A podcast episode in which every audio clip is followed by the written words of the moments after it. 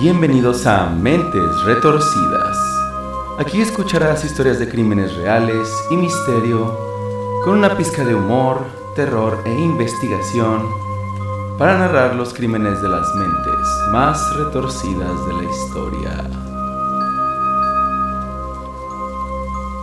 Comenzamos. Muy buenas tardes, Memo. Bienvenido a Mentes Retorcidas. El día de hoy con un caso nuevo y uno bastante, bastante densito. ¿Cómo estás, Memo? Este, triste porque ya nos abandona la Navidad y el Año Nuevo. Se fue como, se fue como, como agua entre las manos, pero, pero feliz porque ya estamos aquí listos para escuchar nuevamente hablar de gente horrible. Y eso me pone de buenas. Muy bien, Memo. Sí, como la canción de Pink Floyd, ¿no? Cada año se hace más cortito. Cállate que cada año esa canción tiene más peso sobre mis hombros. Sí, es cierto, hombre. Al menos recuerdo cuando estábamos más chiquitos, híjole, se me hacía súper largo el año y ahora, como tú dices, como agua entre los dedos, ¿no? Sí, Pero bueno, pues vamos a iniciar el año bien. Otro año, realmente retorcidas y pues como tú dices, con otro caso. No, no bonito, pero pues bueno, como dices, la alegría de estar acá juntos y comentando este tipo de cosas que nos va a dar mucha risa, seguramente. Sí, este tipo de historias que nos dan alegría a nuestros corazones. Que no les dieron mucha alegría a las personas que lo sufrieron, pero pues a nosotros ya que pasaron algunos años, pues bueno, sí, un poquito, ¿no? Sí, un poquito nada más. No hay de otra, es lo que hay. Pues bueno, antes de iniciar con el caso del día de hoy, yo quiero preguntarte, Memo, ¿te gustan los Juegos Olímpicos? Sí, no soy muy fanático, pero pues obviamente, claro que sí, cada cuatro años, este, sí nos conectamos para verlos, nos ponemos en la ondilla olímpica. Entonces seguramente Sí, pues en- dentro de un par de años tendremos este evento, que bueno, pues tú ya sabes que es un evento pues elite donde compiten los mejores eh, atletas para batir récords que se registran pues cada vez que, que hay Juegos Olímpicos, ¿no? Al menos yo recuerdo, y no sé si tú hayas visto a Michael Phelps. sí, que también es, eh, es como, co- ¿cómo decir? Como que de esas partes fundamentales de los Juegos Olímpicos, como que siempre descubría al atleta, que, al superatleta del momento, que, o sea, que en este caso, por ejemplo, Michael Phelps o en otros casos corredores también como este Usain Bolt, así como que los superatletas del, del momento. Gente que de hecho a eso, a eso van, ¿no? O sea, a batir los récords que ya están impuestos y ser o estar en el top, ¿no? De, de cada una de las disciplinas. Entonces, pues yo creo que es súper importante para los atletas del mundo, pues este evento, ¿no? sí, sí, claro. En México por ahí tenemos un par de atletas que sí han logrado medallas de oro. No muchos, pero sí hay ahí eh, varios. Pero definitivamente los que están a la cabeza, pues Estados Unidos es el top, ¿no? De atletas en los Juegos Olímpicos. sí, claro. Son los que tienen toda una infraestructura dedicada a, a producir y apoyar a los atletas. Sí, pero fíjate que qué curioso que Estados Unidos, o sea, tanto para bien como para mal, porque imagínate que pues hay un tipo que quiso y logró batir todos los récords sabidos y por haber de cualquier asesino serial que había existido hasta ese entonces, de, de todos los tops, Memo, que tú te imagines. Eh, hoy te voy a platicar, de hecho, de, de ese asesino serial que fue el, pues, el más letal, el más extremo, el más prolífico de los Estados Unidos hasta obviamente ese entonces, ¿no? Vámonos. Sí, Más que sea, Ted Bundy, No, se quedaron pendejos Ted ah, más Bundy, que Ed Ted Bundy Kemper que se echaba de a compañía. tres al día en sus mejores En momentos. sus mejores, mo- mujer- mejores entre comillas. Sí. Pues Ah, ahora ver, imagínate. a ver quién es este superatleta del asesinato. Sí, justamente, este, te voy a platicar hoy, Memo, bienvenido, por cierto, de nuevo a Mente Retorcidas. Hoy te voy a platicar del asesino de Green River. Un asesino no muy conocido, no tiene tanta popularidad como Ted Bundy, Ed Kemper o Jeffrey Dahmer, ¿no? Porque pues han salido pues series, películas, muchas, muchas cosas de estos asesinos, pero sin embargo, este cuate que ha sido, como te digo, romper récords en lo que te imagines de los asesinos seriales, pues no es tan conocido, pero muy importante por el tema de la psicología criminal. Ah, fíjate que no, no, no me suena, ¿eh? No, no, no me suena conocido. Bueno, no te quiero decir el nombre ahorita todavía, porque seguramente ya lo escuchaste nombrar en alguna ocasión, pero bueno, fue conocido como el asesino de Green River. Entonces, si gustas, Memo, vámonos a la historia. Vámonos. Entonces, hoy vamos a hacer una suerte de adivina quién. Algo así, más o yo te menos, voy a decir, tu asesino tiene el pelo claro. ¿Tu personaje usa barba? ¿Y tu personaje conducía un bocho amarillo? Ándale, este- fíjate que en este caso no conducía bocho amarillo, como dos que Ah, ya platicamos, pero bueno, por ahí este, por ahí ya conoceremos algunas cosillas y detalles de este güey, a ver, venga. ¿no? Bueno, Memo, vámonos a la historia y hablando de récords, bueno, pues durante la década de los ochentas y como ya hemos platicado bastante durante esta temporada en Mente Retorcidas, bueno, pues en Estados Unidos se estableció el récord más infame de la historia, ya que pues se registraron al menos 750 asesinos seriales, Memo, durante la pues década de los ochentas. 750 que pues suena un número pues bastante exagerado, ¿no? Sí, no mames. Casi mil güeyes matando ahí al mismo tiempo en todo el país. Ah, demasiado cabrón. Me imagino que es materia de estudio porque a- algo debe haber a nivel social que, que hace que proliferen pues, los asesinos, o que algo que les despierte el, no sé, la facilidad del instinto humano de decir, ay, yo, yo hoy me levanté con ganas de matar a este güey. Sí, es que es una generación bien violenta que pues venía de padres, como ya habíamos platicado al principio de la temporada, ¿no? Con Ned Kemper, con, con John Wayne Gacy, que venían de padres que venían de estreses postraumáticos de De la guerra. guerras y este, pues que a ellos les tocó pues pagar los platos rotos, a ellos y a, y a sus víctimas, ¿no? Además, sí, sí, sí, en entonces, última instancia. y que entre los setentas ochentas y todavía no hace mucho, había al- alguno que otro que pues todavía seguía haciendo de las suyas, Memo. O sea, to- todavía hasta fechas, hasta hace poco tiempo. Sí, de hecho, fíjate que ya te comentaré un poquito más adelante, pero una de las víctimas de, por ejemplo, del Green River Killer fue descubierta en el 2001, Órale. ¿no? No, pues bastante ya hacia acá. Sí, digo, estamos hablando de alrededor de 20 años, pero bueno, pues ya la época de los 2000, pues creeríamos que es algo que ya ni siquiera existe, ¿no? Pero pues sí, todavía hay uno que otro loco por ahí. Ah. Bueno, pues entre, lo, entre 1970 y finales de los años 90, Memo, Estados Unidos se convirtió en la capital mundial del asesino serial. Íconos de la maldad y la perversión convertidos en productos para las masas que generaron millones de dólares y durante esa época e incluso hasta la actualidad siguen estando vigentes y son gente rockstar, ¿no? Súper famosos que se idolatran.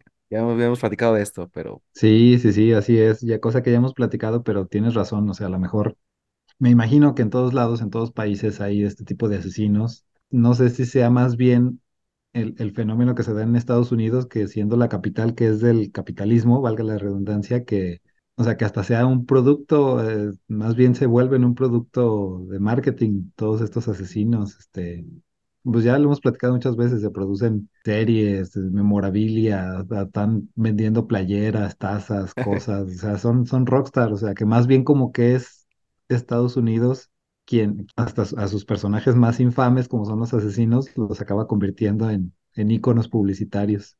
Sí, digo, pues como ejemplo, ya platicábamos de Aileen Wuornos, ¿no? Que Sí, Daytona, playeras, tazas, plumas, mapas y de lo que tú quieras de las de los asesinatos en serie de, sí, era justo el ejemplo que estaba pensando. Y pues Ed Kemper, Ted Bundy, David Berkowitz, John Wayne Gacy, Kenneth Bianchi, Angelo Buono, Henry Lucas, Otis Toole, Wayne Williams, Richard Ramírez, Arthur Shawcross, Aileen Wuornos, Dennis Rowling y Jeffrey Dahmer, por nombrar así como los poquitos que son conocidos, ¿no? No mames, Y ahí la te punta del iceberg.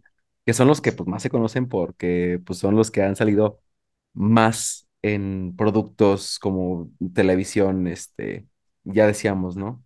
Todo, todo que lo que nos podemos imaginar que se vuelve un producto. Sí. Pero bueno, pues eh, en este caso, aunque la policía y el FBI pues querían detener a todos estos criminales, ¿no? Los avances tecnológicos de ese tiempo, entre los setentas y los finales de los noventas, pues no eran suficientes para dar inmediatamente con los sospechosos. Incluso ni siquiera había pruebas como el DNA o la genética para poder establecer alguna conexión en- entre crímenes y criminales, ¿no?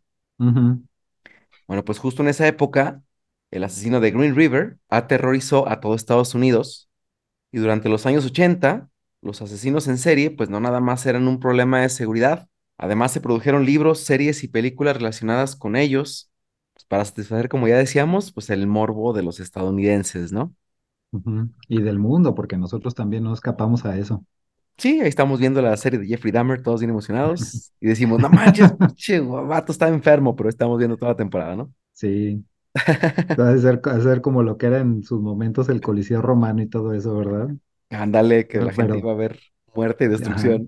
Y nosotros ahora, ahora mismo, pero representada, una representación de esa muerte y destrucción mientras estamos acá comiendo palomitas y y media en nuestros silloncitos.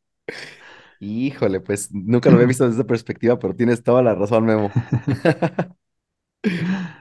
Bueno, pues, pues Ted Bundy, Memo, fue, fue de hecho uno de los casos estrella que ya platicamos en este podcast. Si no lo ha escuchado, vaya por favor a escucharlo. Termine este y luego se va a escuchar el de Ted Bundy, quien pues confesó 30 asesinatos, aunque se le adjudicarían más entre 1974 y 1978, dando una cifra por ahí eh, pues de unos 36 asesinatos, que bueno, pues como decíamos, fueron confirmados varios años después.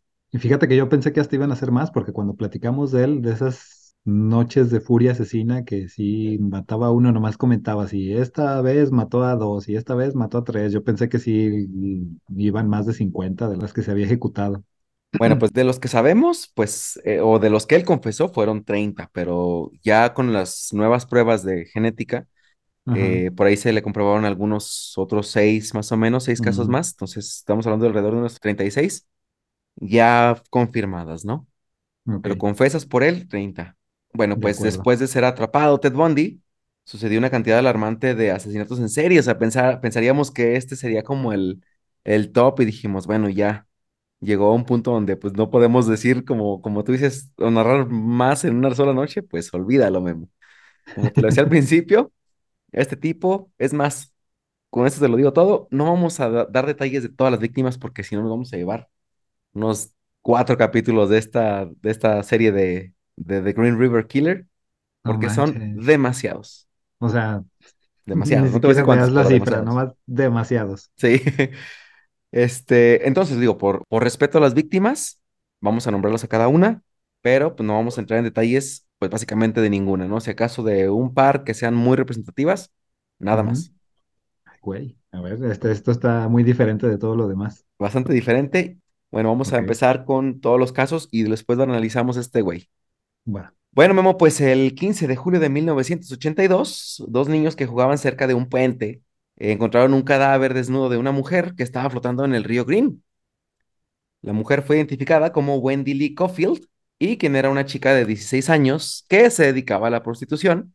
Y más adelante, cuando se le realizó la autopsia, se reveló que había sido estrangulada una semana antes de ser encontrada.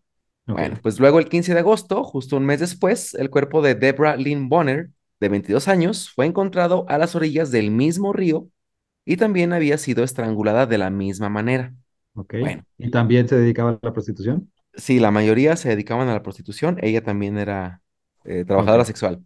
Bueno, pues tres días después, Memo, la policía recibió la denuncia de un sujeto que aseguraba haber encontrado dos cuerpos más en el río Green mientras paseaba en su bote, los cuales fueron identificados como Cynthia Hines y Marcia Chapman, de 17 y 31 años, respectivamente.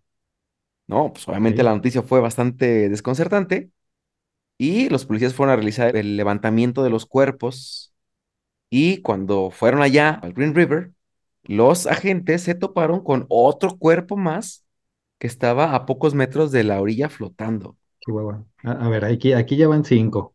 Llevo la cuenta. Llévale, llévale cuenta. Bueno, pues en esta ocasión se trataba de Opal Charmaine Miles, de 16 años, y que al igual que las otras dos mujeres, pues estaba desnuda, en estado de descomposición y también había sido estrangulada. Y luego bien bueno, chavitas, no manches. bien chavitas y además con el mismo modus operandi que ya hasta ahorita se había establecido, pues muy claramente, ¿no? Ujú, Bueno, pues vele echando cuentas, Memo. Ok, Bueno, pues en ese, en ese entonces se lograron obtener muestras de semen de algunas víctimas, pero pues como ya te decía al principio, para ese momento las pruebas genéticas pues no existían y no había posibilidad de relacionarlas con, pues, realmente con nadie. ajá, eran pruebas pues en ese momento inservibles. Sin embargo, pues bueno, se, se guardaron las, las muestras de, de semen, ¿no? ajá, Ahora, lo que sí fue sorprendente, Memo, fue que se encontraron piedras dentro de la vagina de dos de las víctimas que fueron colocadas post-mortem, seguramente pues por el asesino, como un tipo de firma personal, ¿no? Para que supieran que Ah, había sido él. Y en análisis posteriores, como que en una cuestión psicológica, para que nadie pudiera abusar sexualmente de las víctimas. Y ahorita te voy a platicar por qué. Ajá, yo ya, yo ya estaba sacando conclusiones. Dije, una de dos, güey. O era la mole, o, o este, o este güey tenía una ETS, pero cabroncísima. Que le dejó una pinche piedra ahí del riñón adentro. Sí, lo tenía acá hecho de ya, ya más que llagas, ya era piedra. Sí, ya era piedra. Ya bien pinche podrido, ya bien sedimentado, güey. Sí, sedimentado. De tanta sal, güey. Ya está con, ya está con musgo y líquen ahí. guaca, Ok, pero entonces no, ninguna de mis teorías fue correcta.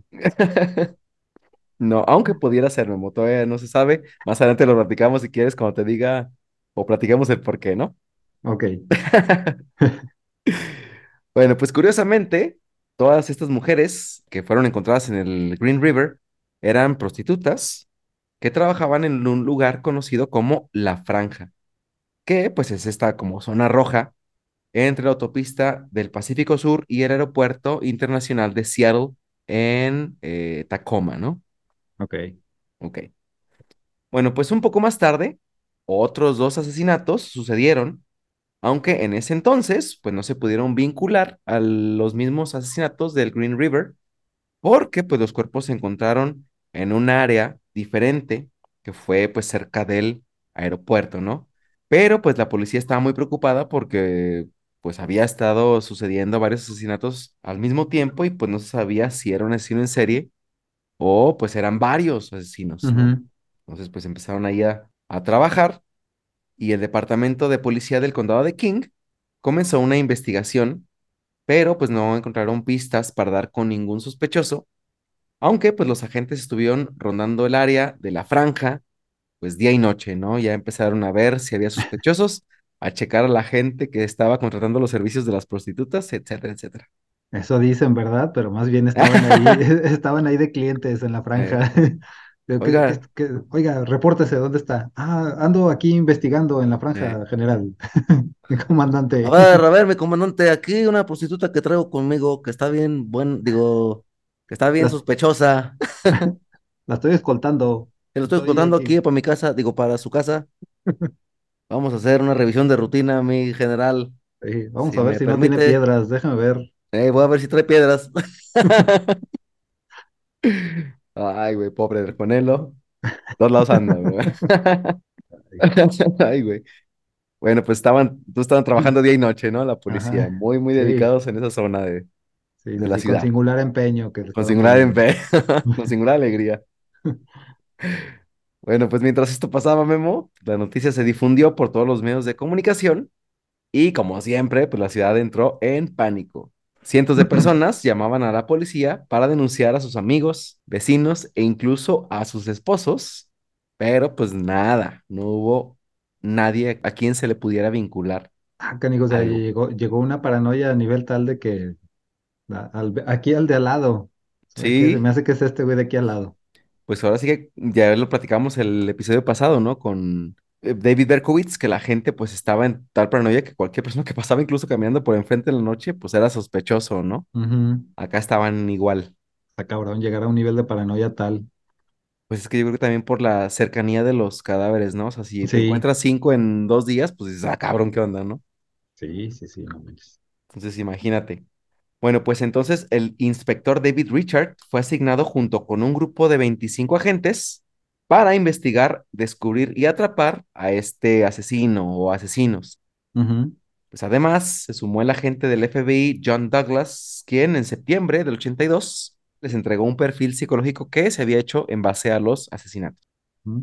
Bueno, pues este informe describía al asesino como un hombre blanco, fuerte, manipulador, inteligente, mayor de 30 años y que frecuentaba esta zona de la franja Tiene un parche en el ojo izquierdo y, y una cicatriz y... en forma de banana. Qué específica, güey. Bueno, pues además en el informe decía que tenía vehículo propio y además un trabajo que le permitiera ausentarse varias horas al día para, pues en este caso, pues cometer estos ataques. Y era gerente, Y era gerente De y un ganaba entre McDonald's. 20 mil y 35 mil dólares al mes. Ok. Bueno, pues también dijo que probablemente intentaría saber acerca de la investigación para enterarse de los avances, pues no sentía remordimiento por sus crímenes. Douglas también confirmó que se trataba de un solo asesino, pero como eran crímenes poco pensados y pobremente ejecutados, pues posiblemente este perfil encajaría con pues, un montón de sospechosos, ¿no? Y decíamos, si Ujú. 750 personas estaban ahí matando realmente en Estados Unidos, imagínate cuántos sospechosos podrían encajar en- dentro de esos 750. Sí, no manches. Miles. Bueno, pues así que recomendó hacer algún reportaje en la televisión para tentarlo a contactar ya sea a la policía o a los medios, y así, si cometía algún error, pues podrían atraparlo. Ya lo hizo David Berkowitz con sus cartitas, que el menso se dio un balazo en el pie él solito. Él solito. Pues acá Sí. dijeron, igual y hacemos algo parecido a ver si cae. Estos eh, al menos estaban tomando notas de todos los anteriores casos. ¿eh? Sí, digo, si no aprendían, pues de a tiro ya. Sí. Bueno, pues entonces, Memo, el 25 de septiembre, otro cadáver sería hallado por un ciclista en una zona boscosa, a unos tres kilómetros más o menos del aeropuerto de la ciudad, cerca de donde ya se habían encontrado los otros dos cuerpos. Bueno, pues ella sería identificada como Giselle Ann Loveborn, de 17 años, y a pesar de que el cuerpo estaba lejos del Green River y que presentaba una cuerda en el cuello que había servido como, como pues para estrangularla, ¿no? Como un nudo para estrangularla, todo parecía que se trataba de el mismo asesino. Ujú. Luego, Memo, el 31 de enero del 83, otro cuerpo sería encontrado cerca de un hospital y sería identificado como Linda Rule, de 16 años. No Ahora, este crimen, pues no fue asociado inmediatamente al asesino del Green River y durante los siguientes meses todo el mundo estaba demasiado sacado de pedo porque decían, pues, ¿qué, qué está pasando aquí, ¿Qué güey? se está pasando? Ya cualquiera era Sí. víctima, ¿no? Podría ser víctima. Sí. Pues imagínate, eh, parece como que cada mes hay dos o tres. Sí, sí, sí. Totalmente imagino la paranoia que debe de haber. Demasiado, demasiado cabrón esto. Sí. Bueno, pues durante los siguientes meses no aparecieron más cuerpos y se dijo que probablemente el criminal podría haberse sentido pues acorralado con las investigaciones o quizás se había cambiado de estado, que probablemente estaba enfermo, hospitalizado encarcelado por algún otro algún otro delito o que pues simplemente ya se había muerto, ¿no? Ya cuando se detienen de repente si hay muchos en ese periodo como de enfriamiento de los asesinos seriales Ajá. de repente, si es muy largo, pues ya, ah, caray, ¿qué pasó, no? Ya, caso cerrado, ya. Otro trabajo bien hecho. Una palmadita en la espalda, Sí, lo logramos. Se A lo murió mejor lo, asustábamos con tanta investigación, ¿no? Ándale.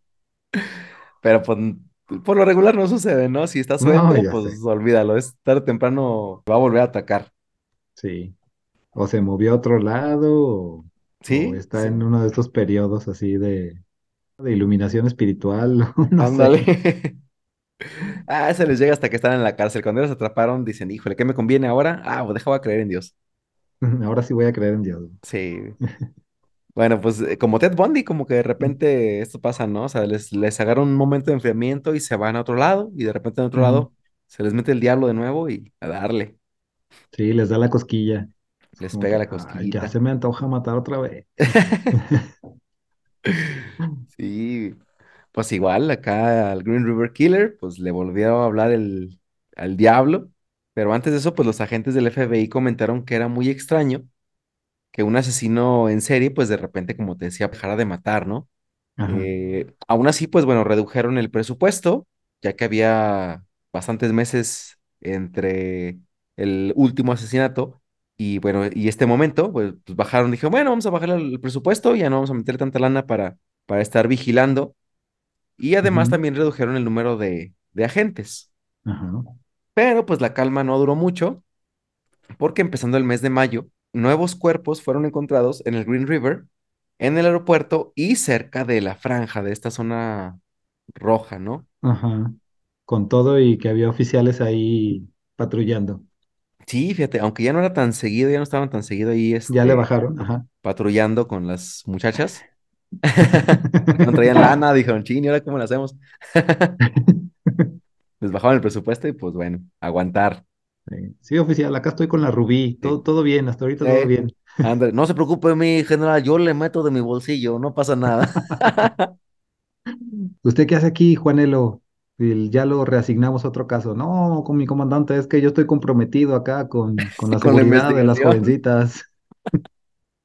Yo le pongo aquí de mi bolsillo para que... Eh, no se preocupe, mi general, yo aquí me quedo cuidando. No se preocupe, Yo, muchachas, yo las cuido. Vénganse yo, para yo vengo la patrulla. Yo vengo aquí en mis ratos libres, no importa. Sí, doble turno, no pasa nada. Ay, che, Juanelo. Ah, qué Juanelo. Qué acomedido. Bueno, pues como decíamos, pues el vecino solo se había tomado un descansito, porque pues el 8 de mayo se descubrió el cadáver de Carol Ann Christensen, de 21 años, y este sería uno de los hallazgos más inquietantes, más perturbadores, hechos por la policía. Agárrate, Memo, porque el cuerpo de, de Carol fue encontrado en un bosque de Maple Valley y tenía la cabeza cubierta con una bolsa de papel. Sobre su cuello y en uno de sus pechos, el asesino había colocado dos peces muertos, medio extraño, y en una de sus manos, restos de carne molida y una botella de vino entre sus piernas.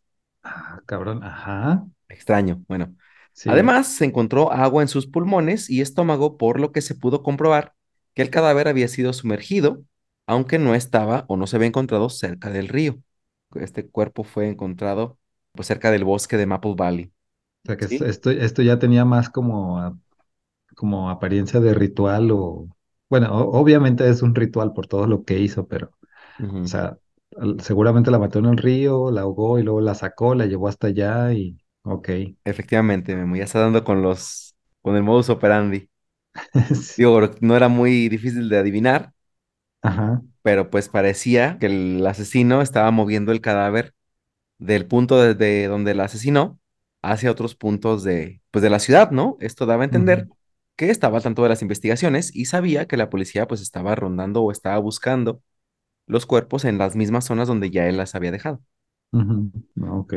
Pues de hecho la autopsia dictaminó que Christensen había muerto estrangulada con el cable. Ah, ok. O sea, la dejó un rato en el río y luego todavía tuvo que ir por ella. Ajá. Ok. Bueno, pues a pesar de todas estas diferencias entre los asesinatos, también se le adjudicó pues, al asesino de Green River, ¿no? Me dijeron, fue este güey. Bueno, pues luego, Memo, el 11 de agosto se había encontrado un cuerpo más, el de Shwanda Summers, de 16 años. El 18 de septiembre, el de Gail Matthews, de 23. El mes de octubre serían hallados tres cuerpos más, los días 15, 27 y 29, y pertenecían a Yvonne Antosh, a Constance Naun, ambas de 19 años, y a Kelly Ware, de 22. Yo creo que ya pediste la cuenta, ¿verdad?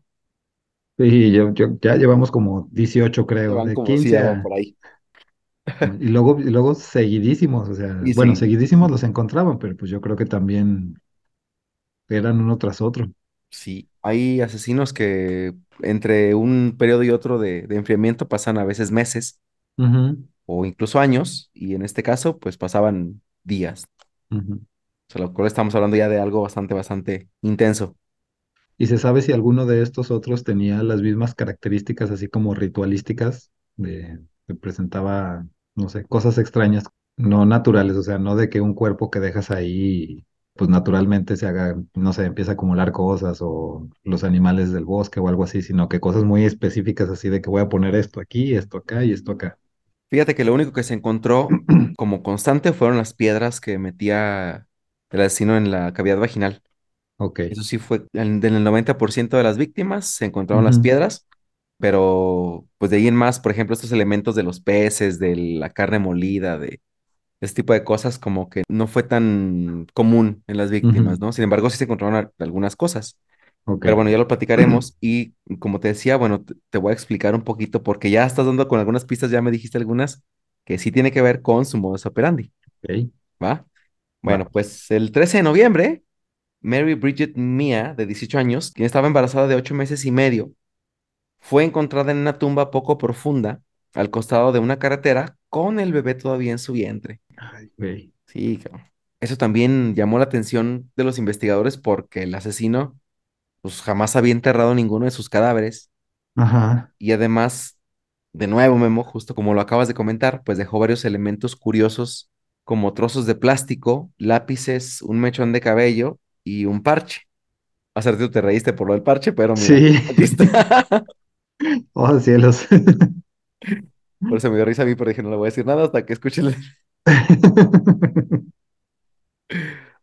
No, me come- le dije que tenía un parche, ahí está, ahí se le Dije, como no cayó. te trae el parche ahí puesto.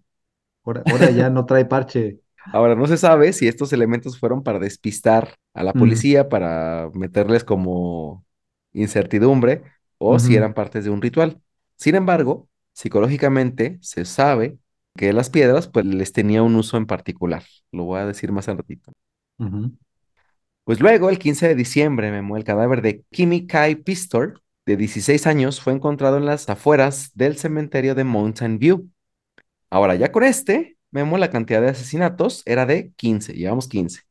Pero además se denunció la desaparición de otras 26 mujeres de la zona. Y para la policía, pues detener al asesino era prioridad urgentísima. Sí, claro. O sea, ya era de ya. O sea, 26 perdidas más 15, pues ya quedan declaradas asesinadas. Estamos hablando de 40 mujeres.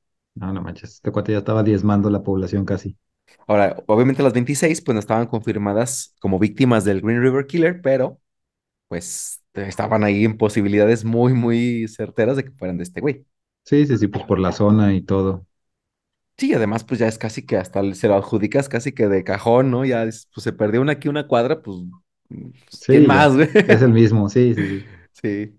Bueno, pues la cosa es que el asesino estaba evolucionando con su modus operandi porque pues empezó a abandonar los cuerpos en lugares más difíciles de descubrir. O era eso, o los movía del lugar.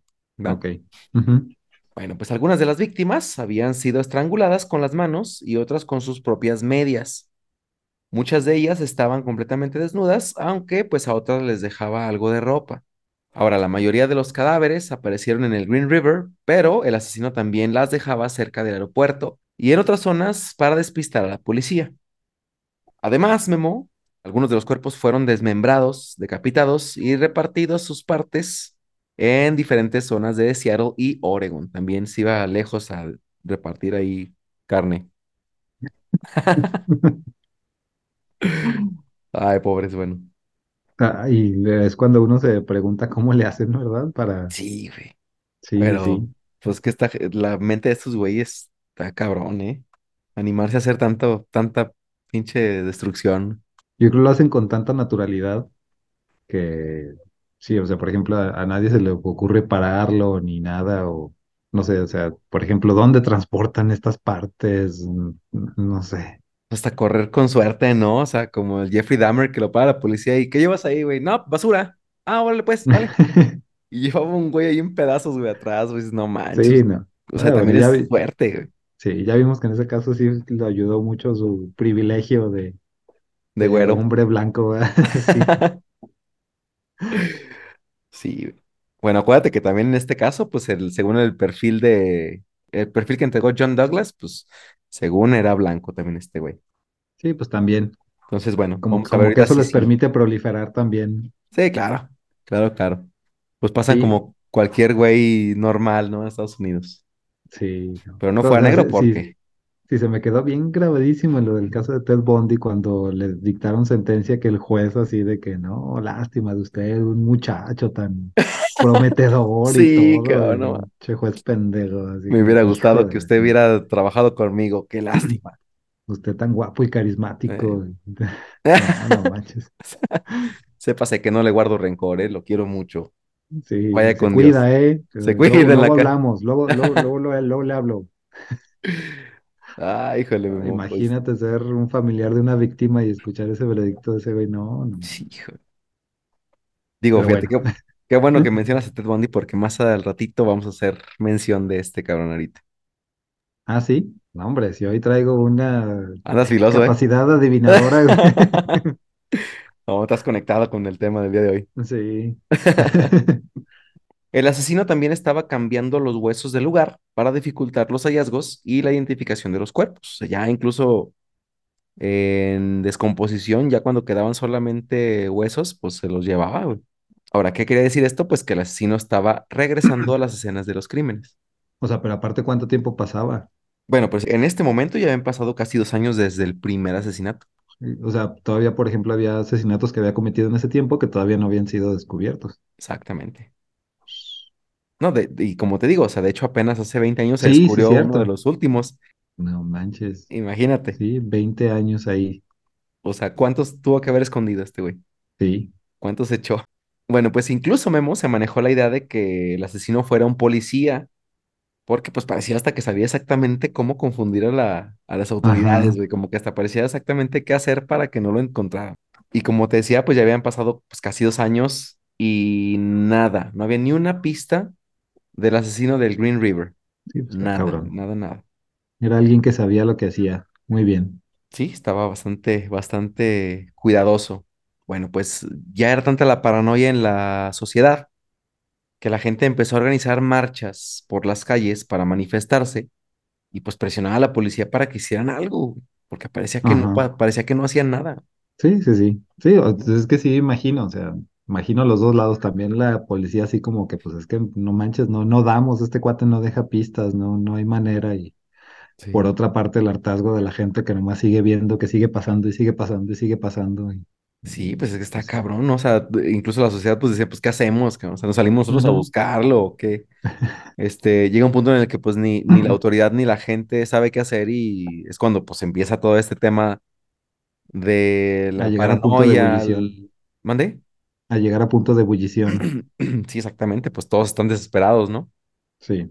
Bueno, pues incluso se dijo que como las víctimas eran prostitutas, Memo, pues no se le dio seriedad a la investigación, Mm, aunque pues la verdad era que habían registrado miles de pistas que decíamos pues no, no llegaban a ningún lado, y además se interrogaron a más de 13 mil sospechosos con antecedentes penales por abuso sexual y algunos clientes de las líneas eróticas incluso, güey.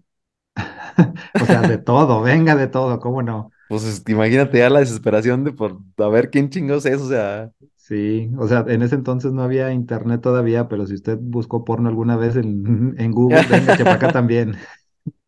sépase que si ya busco porno es sospechoso de, Sí, de si alguna cosa que pueda suscripción, si usted tiene suscripción a Playboy también, es sospechoso, ¿cómo Es sospechoso.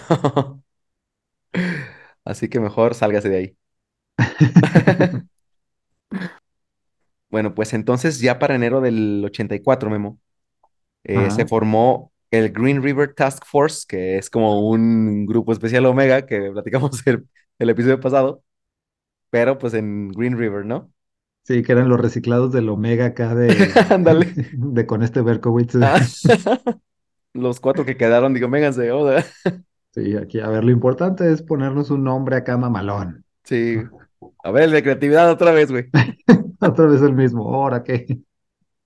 Necesitamos un nombre mamalón, güey. Pues ahí está, el Green River Task Force. Ok, Bueno, pues este era un grupo de 50 policías locales, estatales y agentes del FBI que se enfocaron en atrapar al asesino. 50. Eran 50. Bueno, Va. pues además, al mismo tiempo, se invitó a la comunidad a colaborar con la investigación, entregando cualquier dato que los ayudara a resolver este caso. Bueno, pues un mes ya más si tarde, cualquiera nos quiere echar la mano, estamos dale. abiertos a sugerencias. Sí, pues sí. O sea, ya está así como que pues llame ahora, ¿no? O sea, de ahí le va la línea telefónica y llame ya. Sí. Pues un mes más tarde, Memo, el Día del Amor y la Amistad, justamente el 14 de febrero, se encontró otro cadáver en una zona boscosa al este de North Bend, cerca de la Interestatal 90, y el número de víctimas aumentó a 16. Su nombre era Delis Louise Plager, de 22 años, y bueno, pues durante los meses de marzo, abril y mayo, otros 10 cuerpos fueron hallados En tres meses, en tres meses. de tres cuerpos por mes. Hijo de la chingada. Ahora, bueno, en esta ocasión se trató de Lisa Yates, de 19 años, Wendy Stephens, de 14, Cheryl Lee Wims, de 18, Dolores Laverne Williams, de 18, Debbie May Abernathy de 26, Terry Milligan de 16, Sandra Gabbard de 17, Alma Ann Smith de 18, Tina Marie Thompson de 21 y Colin Brockman de 15. O sea, no vamos a entrar en detalles porque si no te digo, no vamos a tardar aquí Sí, chingo, no, no pero pues ya pero súmale otras 10, güey, no chingues. sí, pero no manches, o sea, y las edades, no, qué Sí, güey, coraje. 14, 15, 16, pues de todo, güey, que había. Pues bueno, cuando las cosas estaban en su punto más desesperante, sucedió algo inesperado por todos. En octubre del 84, Robert Keppel, uno de los detectives del condado de King, que estaba a cargo del caso, recibió una carta que provenía del corredor de la muerte de Florida. ¿Te acuerdas quién Ajá. estaba en el corredor de la muerte de Florida? Ted Bundy. Exactamente. Pues era nada más y nada menos que el famosísimo, guapísimo Ted Bundy. Ahora, pues, ¿qué chingo estaba haciendo Ted Bundy escribiendo en una carta a los agentes del FBI? Ajá. Bueno, pues, el muy eh, acomedido abogado,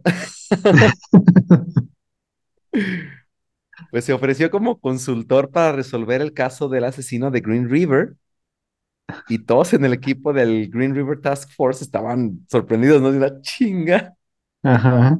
Eh, ¿qué onda? Pues les ayudo, chavos, ¿cómo ven? A ver, Les echo la mano. ¿necesitan ayuda? Eh, como que ya vi que no pueden, a ver, vengan, déjenles ayudo. Digo, nomás, nomás necesito que me dejen solo una hora en la biblioteca. ¿verdad? Sí, es cierto. Ay, cabrón. Si quieres saber la referencia, también vaya a ver el episodio de, de Ted Bundy. Exactamente. Sí, Necesito que no, me no, dejen una hora, una hora solo en la biblioteca con una cazuela acá de grasa de cerdo, güey. De grasa de cerda. Eso es mi alimento para una hora, usted no se preocupe. Yo te voy a dar con el, hoy te voy a dar con el asesino. Bueno, pero pues obviamente, Memo, pues la policía sabía que pues este güey no lo iba a hacer sin obtener nada a cambio, ¿no? Ajá. Como bien lo dices. O incluso, pues probablemente solo pues lo hacía por llamar la atención. Y pues también se pensó que pues era para alargar su ejecución, porque como ya sabemos, este güey Mm, solamente estaba buscando la forma de decir otros dos meses, ¿no? Sí, de ganar tiempo, de ganar tiempo de vida. Exactamente. Bueno, pero pues no contaban con que el día 12 de octubre aparecería otro cadáver, la víctima en este caso número 27 del Green River Killer, Mary Sue Bello, de 25 años. Ya llevaba 27, ¿eh? Acuérdate que Ted Bundy confesó 30. Ujú. Bueno, pues la policía y los agentes ya totalmente desesperados, pues decidieron sí hablar con Ted Bundy. O también dijo, este güey me va a opacar, mínimo por lo único que me van a reconocer. No, no puedo dejarlo proliferar más. Exactamente. ¿no? Bueno, ya lo, ya lo vamos a comentar en un momentito más. Bueno, pues entonces para el mes de noviembre, los agentes Keppel y Richard le enviaron un par de cartas a Ted Bundy y unos días más tarde se reunieron con él para platicar. Ahora, como bien dices, Memo, varios medios incluso dijeron que Ted Bundy solo estaba celoso de lo que había conseguido el Green River Killer y Mm, solo quería seguir siendo el foco de atención, hablando de él y de sus crímenes, mm. pues con los investigadores, ¿no? Diciéndole, no, bueno, sí, pero fíjense que yo también hice esto, es que este, este este no es tan pro porque yo en su lugar habría, Ándale. Sí, a lo mejor nada más sintió celos, ¿no? Muy probablemente, nunca lo sabremos. Sí. Pero bueno, ya, ya después cuando hablaron Robert Keppel y David Richard, ellos dijeron que, que realmente Bondi sí aportó ideas y detalles en los que pues ellos no habían pensado. Mm, Ted, de Mínimo si hecho, ayudó de algo. sí, sí, sí, sí, parece que sí sirvió, eh, porque dijo algunas cositas que te voy a platicar. A ver, Bueno, pues eh, Ted, de hecho, lo bautizó como Riverman, a pesar de todos por eso, por eso, por eso te digo que proliferan más. ¿Para qué les ponen acá nombres pegajosos y chidos? Es que acuérdate que hay que hubieran, hacer, hay que hacer producto para que venda, Memo. si le hubieran puesto Sirenito y ya, no, ya para qué sigo matando, para que me digan Sirenito, ya Sí, mejor ahí muere. Ya mejor ya no. No, pero fíjate que, pues a lo mejor puede que vaya por ahí como tú dices o siempre has dicho, pues estos nombres parece que, que son hasta coincidentes, pero pues puede que hasta sean parte de la mercadotecnia que les hacen estos güeyes, ¿no? Sí, sí, sí, sí. También para vender más. Bueno, pues en fin, total que el Riverman, así como lo conoció Ted Bundy, Ted Bundy dijo que, o aseguró que él volvía a las escenas criminales, como ya lo habíamos dicho, antes de que se encontraran los cuerpos probablemente para sentir control sobre pues el asesinato o para revivirlo. Pero también se sabe que su principal objetivo era abusar sexualmente de los cadáveres. Entonces estamos hablando de un necrófilo, asesino y necrófilo. Ahora, te voy a platicar lo que comentamos hace rato de, la- de las piedras. Esto no lo puse acá, pero creo como que es muy evidente. El tema de poner las piedras en la cavidad vaginal era porque él quería ejercer este control de que él era el único que podía violar los cuerpos de las víctimas. Entonces terminaba de, de cometer necrofilia y metía las piedras. Luego después mm, regresaba al mismo lugar con las mismas víctimas, sacaba las piedras y volvía a usar del cadáver. No mames. ¿Cómo Ay, es? güey. Está Un poquito enfermo el asunto. Ah, un poquito, sí, un poquito malito este señor. Y ponía las piedras. A ver, aquí ya nadie entra. Aquí, es mío, ándale. nomás Como si, como si se le fuera a ocurrir así que alguien iba a llegar y, ah, cabrón, Sí. Oh, mira, un cuerpo. No, para que nadie se le antoje, ¿verdad? Es como cuando le das una lamida así a tu paleta, güey, y no quieres que nadie le va mucho. Este güey, esa era su lamida que le daba a los cuerpos.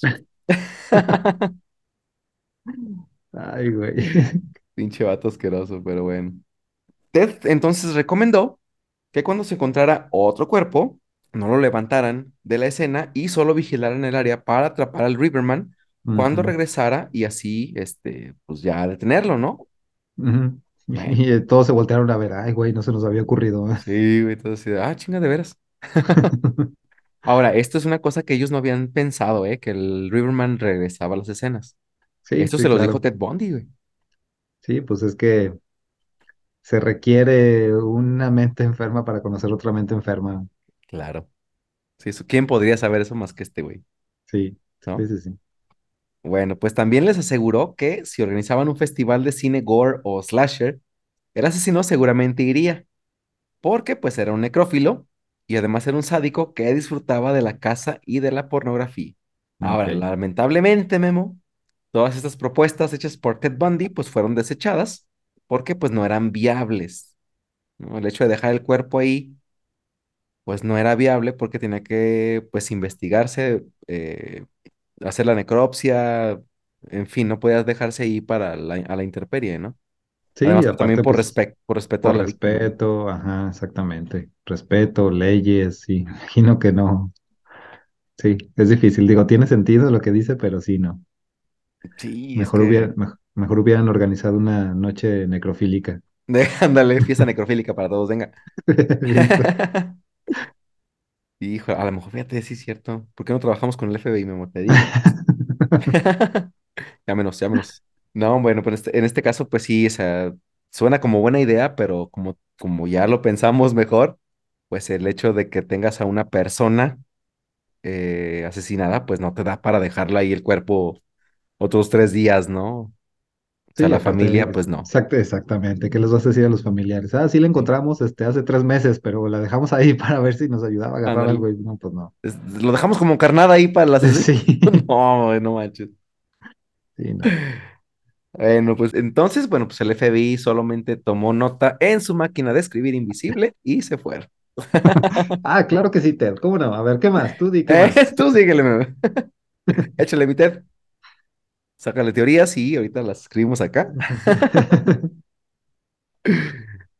Ay, güey, pues bueno, entonces eh, el último cadáver encontrado ya en ese año de 1984 sería el de una chica de 18 años llamada Martina Arthur Lee el día 14 de noviembre. Vale, bueno, pues para el mes de diciembre las autoridades recibieron una denuncia que les llamó mucho la atención. Se trataba de una trabajadora sexual de la franja llamada Rebecca Carter, de 22 años, que les dijo que un hombre había intentado estrangularla en 1982, o sea, hace dos años antes. Ajá. Según dijo, el sospechoso detuvo su auto y la invitó a subir mientras hacía autostop en una de las carreteras de Pacific Highway. Ahora, durante esa época, la mayoría de los policías encubiertos detenían a las prostitutas, así que pues ellas pedían alguna identificación antes de subirse con ellos, para no ser detenidas, ¿no? Saber, güey, ujú. pues una identificación ahí para ver. Bueno, pues en este caso, eh, Rebecca le pidió a este sospechoso que le enseñara su cartera y cuando el tipo la abrió, Rebeca pudo ver una tarjeta de la Kenworth Truck Company y entonces, bueno, se metieron al coche, se subieron los dos y pues emprendieron su viaje hacia un pequeño bosque donde se estacionaron y sin decir agua va, el tipo la tomó por detrás, se intentó estrangularla rodeándole el, el cuello con el antebrazo Ajá. y con la otra mano tapándole la nariz y la boca, ¿no? Con una de sus manos. Ay, güey. Ajá. Y, o sea, sin nada, ¿no? Sí, sí, sí, sí. Entonces, Sin invitarle un cafecito ni nada, nada. ¿no? Sin besito ni nada. No, dijo, pues me gustan muertas, mejor primero. Como que te vas más bonita tiesa. Ándale, te ves más bonita fría. Es que si si no hay rigor, a mí nomás no. No. Ay, güey. Frita, te ves más bonita. Ay, cabrón. Bueno, pues aquí al final de cuentas, Rebeca, pues totalmente desesperada, pues forcejeó con este güey y se logró escapar. Pero, pues por sus antecedentes como trabajadora sexual y además era drogadicta, pues no puso ninguna denuncia, güey, porque pues sabía que le iba a ir peor a ella, ¿no? Sí, sabía que también, a ver, sí, dígale, échele. ¿Eh? Vamos a anotarlo aquí. Y Si además ella no el la, palbote, güey. sí, también le van a agarrar. Máquina, le iban a aplicar doble, máquina de escribir invisible y venga, chepa acá. Y véngase, pásele, sí. Y pásele de este lado.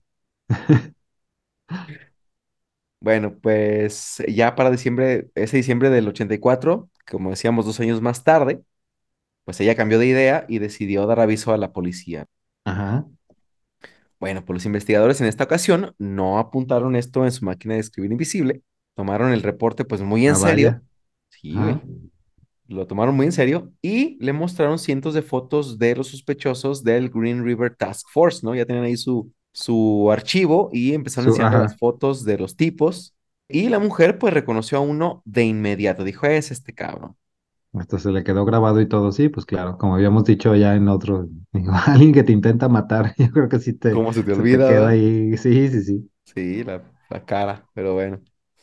Pues se trataba de Gary Leon Ridgway, un sujeto de 35 años que efectivamente pues trabajaba como pintor de camiones en la Kenworth y que de hecho no era la primera vez que se escuchaba el apellido Ridgway durante la investigación. Ahora, Gary Ridgway, no sé si ahora sí ya te suena el nombre. Fíjate que no, No, bueno, no te no, preocupes. No es tan, no es tan conocido. Sí, sí, este es así un poquito más de bajo perfil. Pero bueno, ya estamos viendo que tampoco se queda atrás, ¿no? Con los otros cabrones. sí, no, No, es que ese no estaba tan guapo, pero bueno. por eso, por Por eso, como, eso, no, te, no tenía un rostro marketeable, Marca, ándale. Bueno, pues Gary Ridgway había sido detenido cuando fue sorprendido en una operación encubierta contratando los servicios de una trabajadora sexual ahí en la franja. Esto sucedió en el 83 y en ese entonces pues fue señalado como sospechoso en la desaparición de una prostituta llamada Mary Jane Malvar de 18 años en Des Moines, Washington. Ahora, según su novio y padrote, la joven se subió a una camioneta cerca de una cafetería y el tipo comenzó a seguirlos por la carretera, pero en algún punto pues se les perdió y ya no los vio. Ahora, pues al día siguiente, como Mary Jane no había regresado, pues el pimp realizó una denuncia, ¿no? Se me perdió mi novia, pero pues parecía que era como, más bien se me perdió el negocio. sí, exactamente, se, se me perdió mi minita de oro, Sí, se le fue una lana. así de, muévanle, estoy perdiendo dinero, Ándale, tiempo es dinero, muchachos. Tiene que ah, esperar pinches 48 perros, horas, joven.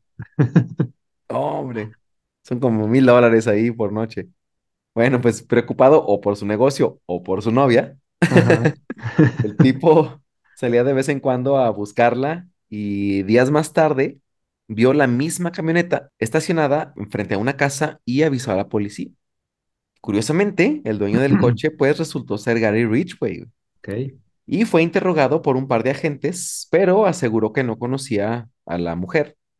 Y con esa declaración, así de fácil, no se continuó con la investigación. ah, Sí, así, oiga, queremos, no, no la conozco, ah, bueno, gracias, ah, ay, perdón por molestarlo, disculpe, sí, joven, disculpe la molestia. sí, Pues sí, así, bien sencillo. Ahora, Gary Ridgway, cabe destacar, pues era blanco, ¿no? sí, Ac- Sacaron acá su Pantone, su guía Pantone otra vez. ¿verdad? Su guía Pantone criminal. No, comandante, Pues, este, este está muy blanco, este no creo que sea. quedó dentro de los tonos de la inocencia. Sí. No, mire, no, está como tres tonos arriba todavía del, Eh, de la franja, no. déjelo ir, déjelo ir. Bueno, pues según dijeron, Gary era un hombre tranquilo, divorciado, con un hijo y un trabajo pues estable. Además era puntual, era miembro de la iglesia y pues querido por la comunidad. Claro. No, No, es que eh, es re bueno el tipo, no, no, no. sí, sí, pues iba a misa, ¿cómo va a ser malo? Sí. Que, que querían entrar y ver acá todo lleno de cruces y estacas acá clavadas en afuera en el jardín. ándale, ya eh, agarró, ya lo acá, agarramos, acá este colgando de fuera y Tiene una cruz volteada, ya lo vimos, aquí es, este pinche asesino. ahí de atrás tiene un altar donde sacrifica cabras. Ahí, ese mero es, ese es. Ándale, le gusta Black Sabbath, ching, el diablo. No, ya, de aquí es. Está muy es. blanco, pero bueno. Entraban en conflicto. Oh, pero es demasiado blanco. Tú vele la pinche, tú vele el alma, la tiene negra. eh. De todos modos, Memo, pues Gary Ridgway no encajaba con el perfil que tenían los investigadores, ¿no? Este manual que ya les habían entregado. Además, estaban seguros de que Ridgway, pues, no era el hombre que estaban buscando. Sin embargo, Tom Jensen, pues, no se quedó tan seguro, ¿no? Acuérdate que Tom Jensen era más bien uno de los encargados del Green River Task Force. No se quedó muy convencido. Bueno, pues entonces Gary Ridgway fue interrogado e incluso accedió él mismo a someterse a la prueba del polígrafo para descartar que fuera él el asesino.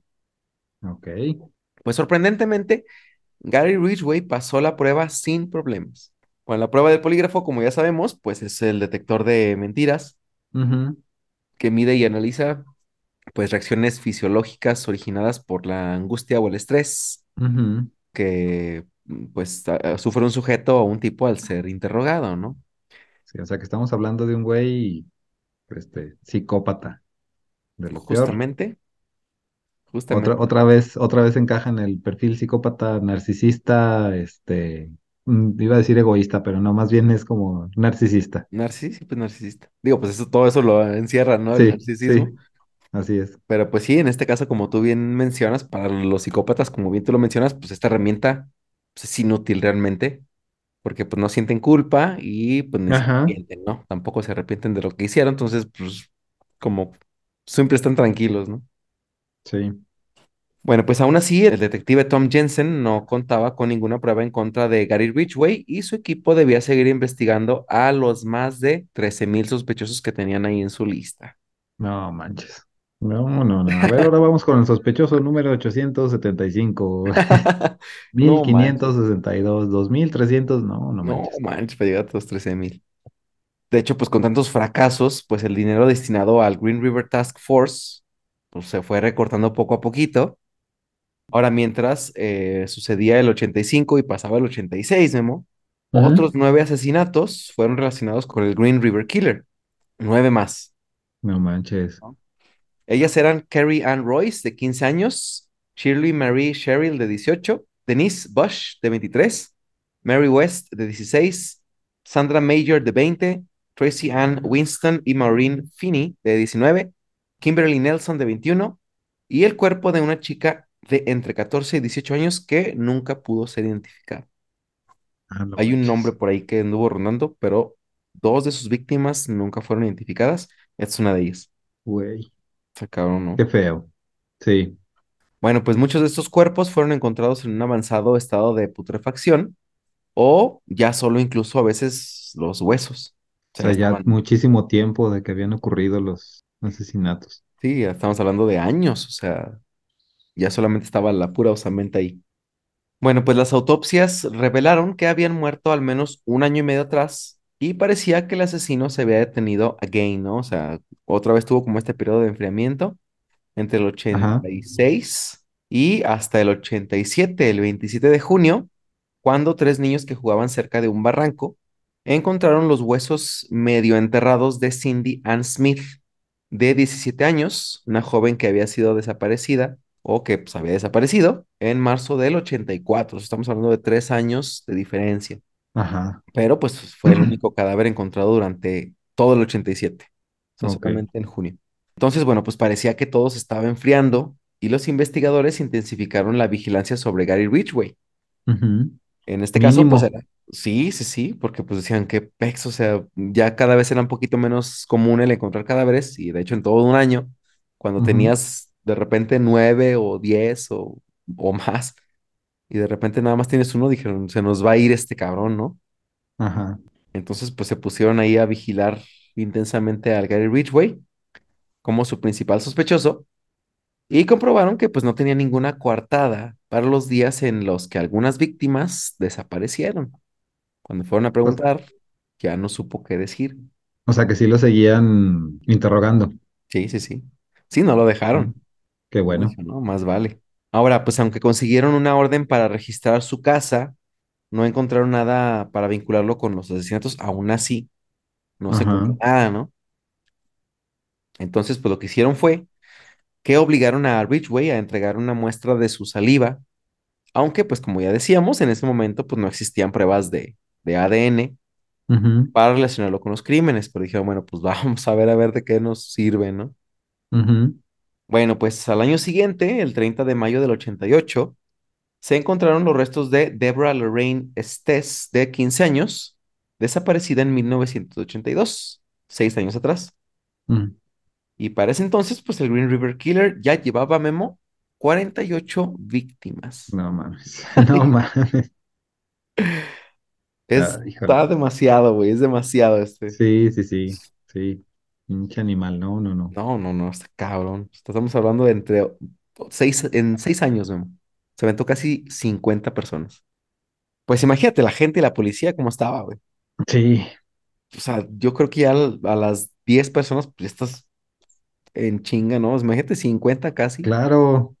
Sí, 50. No, no, no. No, ni, ni me lo puedo imaginar. No, ¿qué tienes que hacer, güey, para agarrar a un güey así? sí, No, bueno, pues sí. total que se buscaron todas las estrategias posibles y el 7 de diciembre del 88, un canal norteamericano realizó un especial llamado Manhunt Live, que fue uno de los últimos pues, esfuerzos, ¿no? Para ver si intentaban resolver el caso.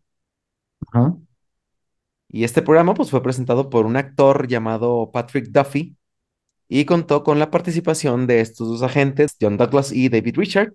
Y en el programa pues, se, se platicaron varios de los asesinatos y se entrevistaron a familiares de las víctimas. Incluso se presentó una entrevista hecha a Ed Kemper para ejemplificar el comportamiento de los psicópatas y asesinos seriales. güey. O sea, ya estaban metiendo a todos los asesinos que podían para ver cómo chingados, pues cómo pensaba este Ayúdenos. y Estaban, estaban, estaban haciendo un equipo de Avengers acá de, de asesinos. güey.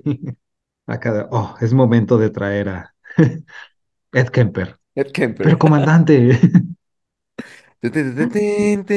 Acá la música. Se abre acá la puerta, güey. Y van entrando todos acá. Sí, tun. así que se ve la luz por detrás La- Ajá. y Y de este, repente, oiga, ¿y Ted Bundy? ¿Dónde quedó Ted Bundy? Ah, chinga, y Ted, el ya no corriendo, tan bien ahí. corriendo para las montañas, güey. Y ahí va pues. Sí. Así, no, yo también me apunto. Nada más necesito este 20 chamarras, 5 gorritos, Pásenme 10 chamarras, yo lo resuelvo. sí, 8 pares de guantes. Ya regresó a los 15 días todo desnutrido, ¿verdad? No se crean, muchachos. Era una broma. El Suicide Squad, ¿verdad? El Acá Suicide de, Squad, ándale. de los asesinos. Ay, cabrón. Pero en vez de ponerles collares explosivos, nomás les decían, pero no te vas a ir, ¿verdad? Oh, que no, ya te dije que no. A ver, fírmame aquí que no te, que no te vas a ir. A ver, pongan la mano sobre la Biblia. Prométame Sí. que no se me va a escapar. pero lo juras, a ver, lo juras por Diosito, que no te eh, vas a juro ir. por Dios, a ver. No, por lo juro. Ahí está, ya, ya no, no se puede. Trato no hecho, jamás deshecho. A ver, a ver, ahora el meñique, ahí el Pinky Pinky, Promise. Pinky Promise. güey. Ay, güey. Bueno, pues total que al final del programa, Memo, el detective David Richard se dirigió hacia las cámaras y ya le habló al asesino así de, Ándale ya, por favor. Güey, te lo iba a decir de broma, pero no, no pensé que fuera real. Puso ojos de gatito así de, ya, güey, ya. Eso es gacho, ya no podemos. Ya, entrégate, ándale. Sí, O sea, la intención del programa fue esa, a fin de cuentas, o sea, que, que el asesino lo viera y dijera, no, ya está bien, ya, me voy a entregar. efectivamente. No, bueno, de hecho, bueno, se supone que, que pues esta era una estrategia que, que había sido recomendada por el FBI para detener a este que era el peor asesino de, de todos los tiempos eh, en Estados Unidos conocido hasta ese momento, ¿no? Como que el FBI dijo, pues tú di esto y a ver si este güey manda algo o dice algo o pasa algo, ¿no? Con este güey. A ver si Mm, claro. reacciona, como que esperaban una Sí, reacción de este güey. sí, porque sabemos que muchos también pues, son muy egocéntricos, ¿verdad? Entonces, si veía que estaban hablando de él, iba a querer así como que capitalizar eso y, y más si era como en un programa en vivo, así de, ay, güey, tenemos contacto con el asesino o algo así, algo así, que diera señales de vida, así de aquí estoy. Sí, como que eh, causar alguna reacción de este güey para ver si cometía algún error, ¿no? Bueno, pues de hecho durante todo el programa se pidió a la audiencia que se comunicara a través de una línea telefónica para entregar cualquier pista que ayudara a la policía para detener a este güey. Y bueno, a partir de ese momento y hasta tres semanas de la emisión de este programa, se recibieron más de cien mil llamadas, Memo. No, ma- no, no manches. cien mil llamadas, güey. Y era una sola operadora en las líneas. No, espérame, Oh, espérame, sí, ahorita, espérame. Oiga, este, quiero pedir un Mac Trío con. No, aquí no es. Este. Estoy equivocado. güey. Suena como a chiste, pero pues de esas cien mil llamadas, solamente se pudieron atender diez mil. O sea, diez mil ya suena un chingo, pero pues era el 10% de todas las que llegaron, son las que se pudieron no, atender. No, no manches. Bueno, pues a, a- pesar de toda esta información que se recibió, pues no se consiguió nada. Pura información basura, entonces. Sí, pues sí, o sea, de entre llamadas que a lo mejor eran solamente para acusar a cualquier güey, Sí, pues entre pistas falsas, llamadas de broma, no sé, o sea, entre todo, pues sí, sí, sí. no sirvieron de nada, ¿no? Ay, güey. Bueno, pues Memo, pues el terror continuó y el 11 de octubre del 89, los restos de Andrea Childers, de 19 años, fueron encontrados a pocos metros en donde años antes la policía había encontrado los tres cadáveres cerca del aeropuerto internacional de Seattle, en Tacoma, y esta sería la última víctima asociada al caso de Green River, Ok. ¿sí? Pero ¿cómo es posible? O sea, también ya tienes, bueno, es que sí es bien difícil destinar recursos y todo, pero, sea, si ya tienes hasta modus operandi y un, un, este, pues puedes triangular el agua en la, el agua, puedes sí, triangular el área en la que opera. Es que es el agua del lago donde deja los Sí, le pones en triángulo y ya. Tengo O las Bermudas, Memo. Nada te creas. Pero pues sí, es que así como tú dices, o sea, uno lo dice muy fácil a lo mejor porque está por sí, acá del- de, este sí, sí, lado sí, y, y ya viendo el, el caso resuelto, pues dices, no manches, hubieran hecho esto desde el principio.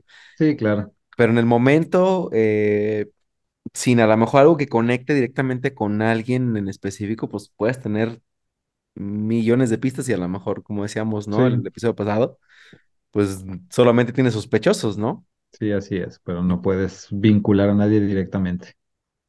Pues justamente es lo que pasaba acá. Ya para la policía y los agentes, pues este, esta investigación y este dinero, pues había sido un fracaso total, ¿no? Igual que con el caso sí. del Zodíaco.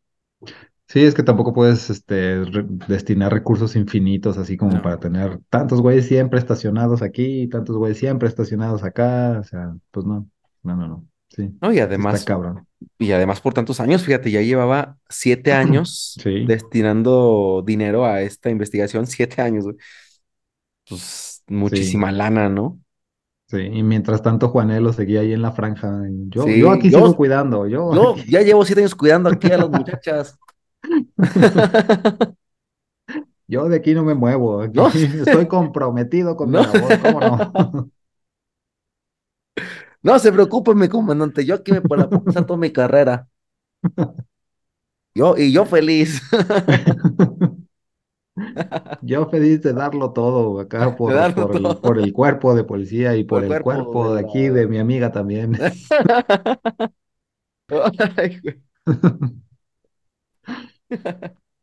Pues parecía que iba a ser como un caso como el del Zodíaco, ¿no? Donde pues no iban a dar con nadie. güey. Sí, ajá. Demasiados asesinatos y pues nadie.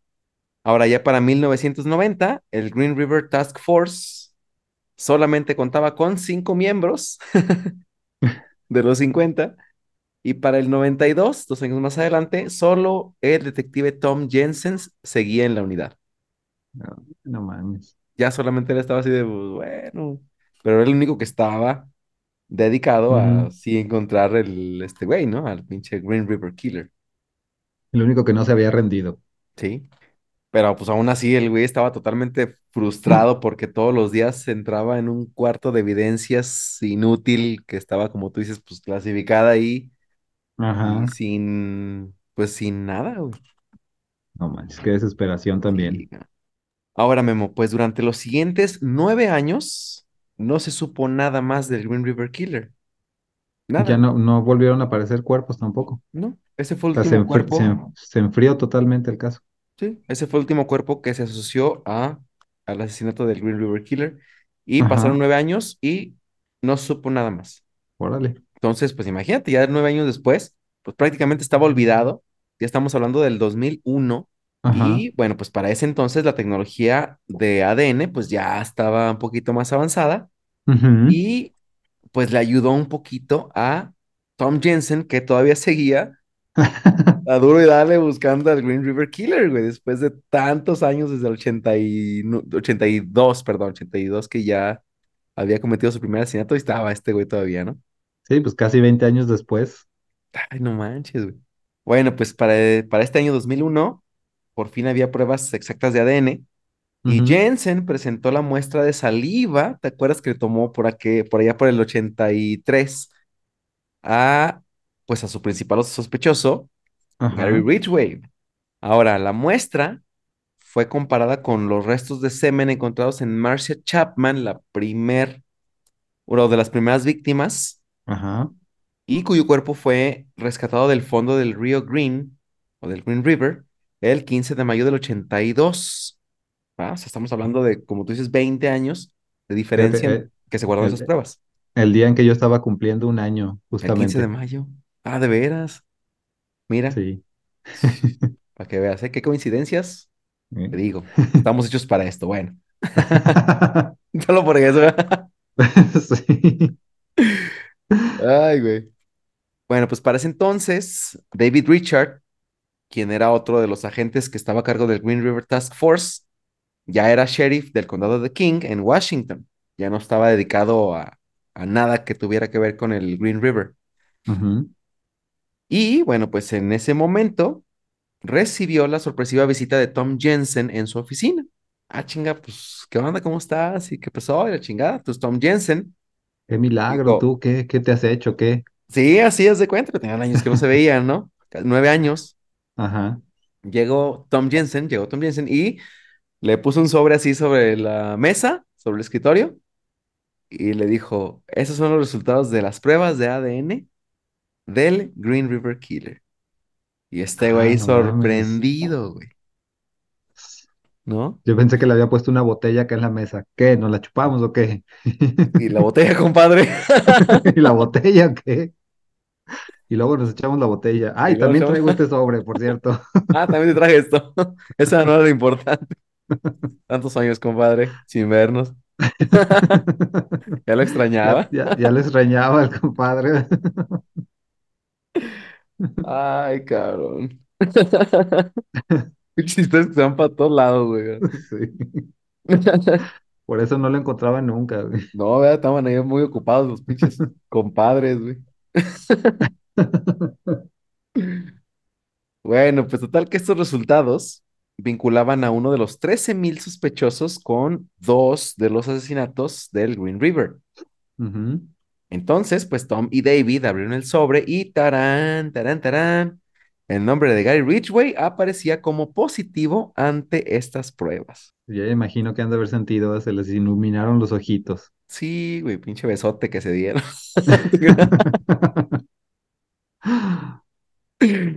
Bueno, pues Ridgway, ya en ese momento de 52 años, sería detenido el 30 de noviembre del 2001 acusado de los asesinatos de Marcia Chapman, Carol Ann Christensen, Cynthia Hines y Opel Charmaine Mills, que fueron las víctimas de las que se pudo obtener evidencia genética. Genética. Sí, Sí, ahora sí, con las que, bueno, al menos con las primeras y únicas que las pudieron vincular. sí, sí, sí. Bueno, pero a partir de esto, pues poco a poco las evidencias empezaron a vincularlo con más asesinatos. Digamos que reabrieron el caso y, Sí, y empezaron a, sí, sí, sí, a vincularlo con, con más, a tomar evidencias y a vincularlo con más sí, con más este, víctimas, ¿no? Ahora, víctimas. Ajá. Fíjate que eh, leí que lo que obtu- obtuvieron ellos de, de, mm, material genético de las víctimas era, era muy, muy poquito. Sí, porque Entonces, en ese entonces todavía no se, digo, no había, pues, sí, de hecho, bueno, mucho se perdió porque las víctimas que encontraron debajo del río, ajá, eh, precisamente, pues por esa misma razón se perdió mucho del material gene- genético que se logró capturar. ah, ok. Y Entonces, lo que te decía es que fue tan poquito que si lo hubieran manipulado en el ochenta ochenta y seis ochenta y cuatro con algún intento de relacionarlo con alguna persona, se hubiera perdido y no se hubiera logrado capturar a Ridgway en este momento. Ah, ok. O vincularlo, bueno, vincularlo más bien, ¿no? Entonces, bueno, pues ahí comenta Tom Jensen que pues él siempre insistió en que tenían que esperar hasta que hubiera pruebas de ADN y mira, le rindió frutos nueve años después. Sí, sí, sí. Ya sabían que iba para allá todo esto, ¿verdad? Entonces decía, en algún momento, imagínate también ahí la, la paciencia y todo, así de como en, en algún momento esto se va a poder. Sí, sí, sí.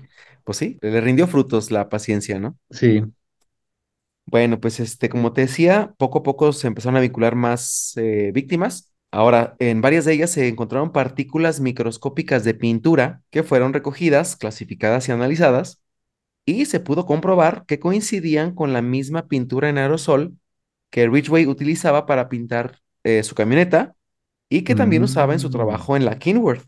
ujú, Bueno, pues esta noticia sorprendió a todos los que conocían a Ridgway porque pues no podían creer que él fuera el asesino. Muchos Sí, aseguraron que era un hombre agradable, inofensivo, pero que a veces se ponía intenso cuando leía la Biblia en su casa o en el trabajo. güey. caray, se ponía O intenso cuando leía la Biblia, o sea, no sea, manches. los leía con mucha pasión, pues no sé si... Y Dios los castigó con el fuego de los cielos, sí.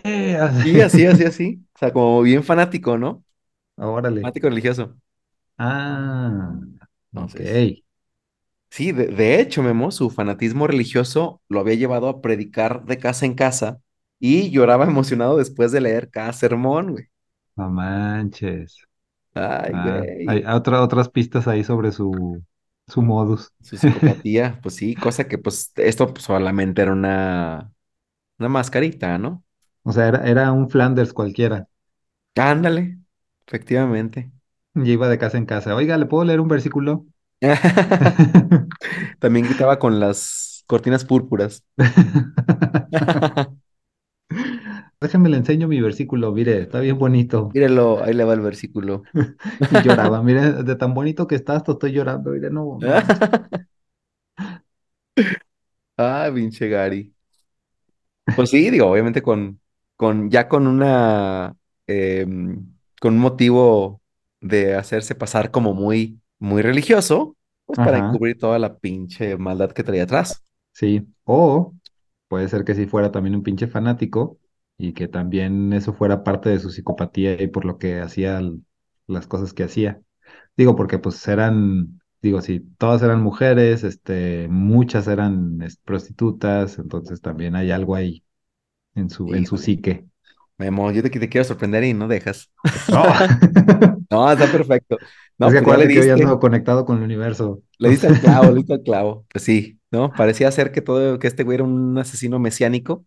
Ajá, Estaba por ahí, este, mm, destruyendo la cruzada del mundo, vamos a decirlo así, ¿no? Ya, Bueno, eso lo, an- lo analizaremos más adelante, pero bueno. ok. Ahora, pues, ¿quién es este cabrón? ¿Quién es el pinche Gary Ridgway? Ya que vimos todo lo que hizo este güey.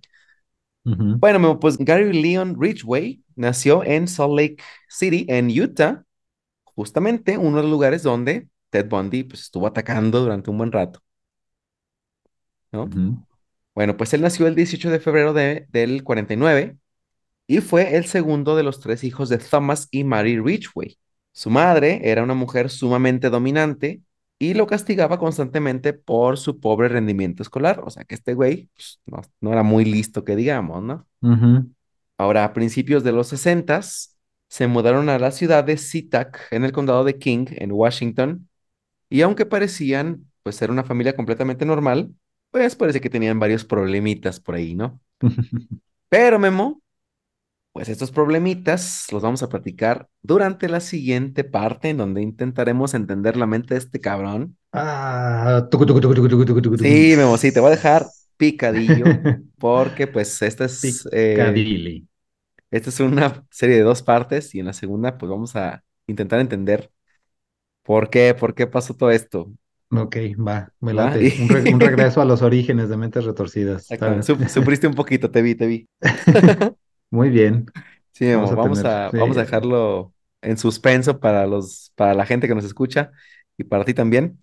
Te voy a dejar en suspenso, pero créeme que lo vas a agradecer porque está muy Está bien, denso. Primero está muy denso y además, este, pues sí necesitamos uno completo para poder lograr entender la mente del asesino más letal de la historia de los Estados Unidos.